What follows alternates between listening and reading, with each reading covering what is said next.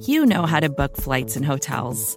All you're missing is a tool to help you plan that unbelievable travel experience. That's why you need Viator. Book guided tours, excursions, and more in one place. There are over 300,000 travel experiences to choose from, so you can find something for everyone. And Viator offers free cancellation and 24 7 customer support for worry free travel. Download the Viator app now and use code Viator10 for 10% off your first booking in the app. Find travel experiences for you. Do more with Viator. Hi, this is Scott Galloway, NYU professor, best-selling author, serial entrepreneur, and the host of the Prop G Markets podcast. For nearly two years, Prop G Markets has brought listeners unfiltered analysis on high-flying stocks, burgeoning sectors, stupid acquisitions, and master of the universe CEOs. Starting May 20th, Prop G Markets is launching a new feed with two episodes per week. What a thrill! The good news? I know how to get you rich. The answer? It's on Prop G Markets. Don't miss out. Listen and subscribe to Prop G Markets wherever you get your podcasts. The GameStop story has been crazy, but is it all legal? Whether it's the flurry of retail traders driving up stock prices or the hedge funds and partner companies trying to maintain their dominance, Wall Street is entering some new territory and the rules aren't really clear. Here to explain why Congress is actually starting to get involved is Recode's Rani Molla. Hey, Rani. Hey, Teddy. So, catch me up on, on GameStop. So, we talked here on the show about retail traders mobilizing on Reddit, obviously, uh, a key part of the internet to buy a bunch of GameStop stock, right? And then there's this hedge fund called Melvin Capital, but hedge funds in general that were shorting the stock and they lost all this money. What, what's happened since we last talked about GameStop? So basically, Robinhood, you know, this commission free app that everyone's been using to buy all these meme stocks like GameStop and AMC, um, announced that it was actually going to restrict trading on certain stocks, including GameStop, right as all these people were making a lot of money and the stock price was super high. Okay. And as a result, everyone got really upset, especially these retail investors. Uh, a lot of people joined this class action lawsuit saying that Robinhood manipulated the market by restricting trades and caused them to lose a lot of money. Hmm. So sort of this this platform has become uh, now being dogged by allegations that it's in the tank for one side or another. So why why would Robinhood do this? Like why would they, you know, if they're supposed to just facilitate trades and not care whether GameStop goes up or down? I know they make money based on volume, so they want more activity. But why would Robinhood care if some hedge funds were taking a hit?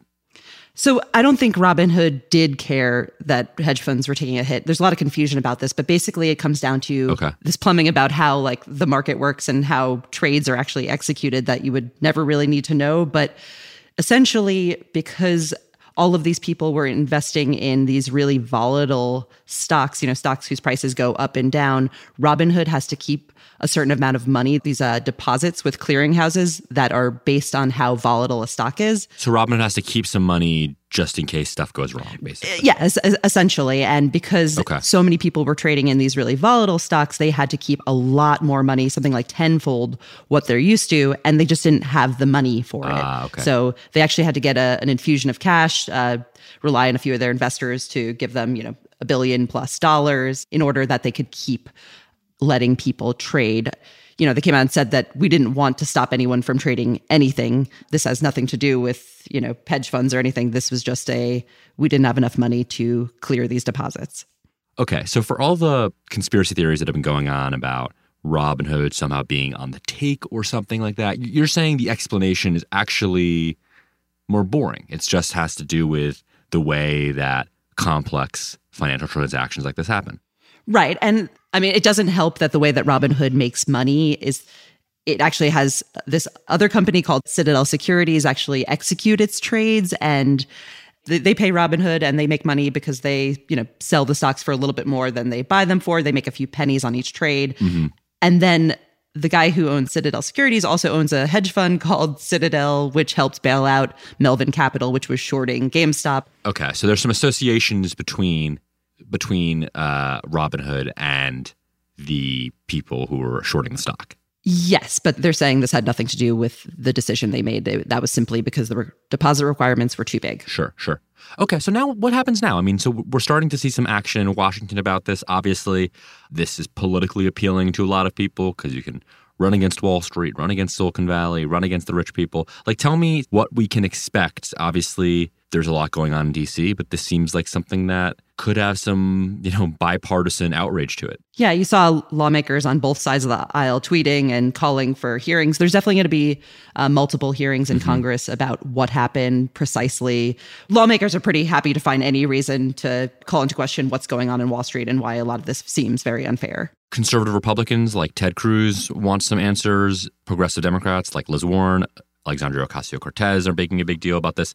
Warren obviously has a background in financial regulation. Tell me, tell me what she's thinking about what Congress should do about this, just so we get a flavor of the types of things being talked about in Washington. Yeah, she's saying there needs to be an SEC investigation. The SEC needs to do their job, make sure there's more transparency in financial markets, make sure it's not rigged, make sure there's no uh-huh. manipulation. So she's sort of just calling for them to figure out what's going on. Are they doing anything about this yet?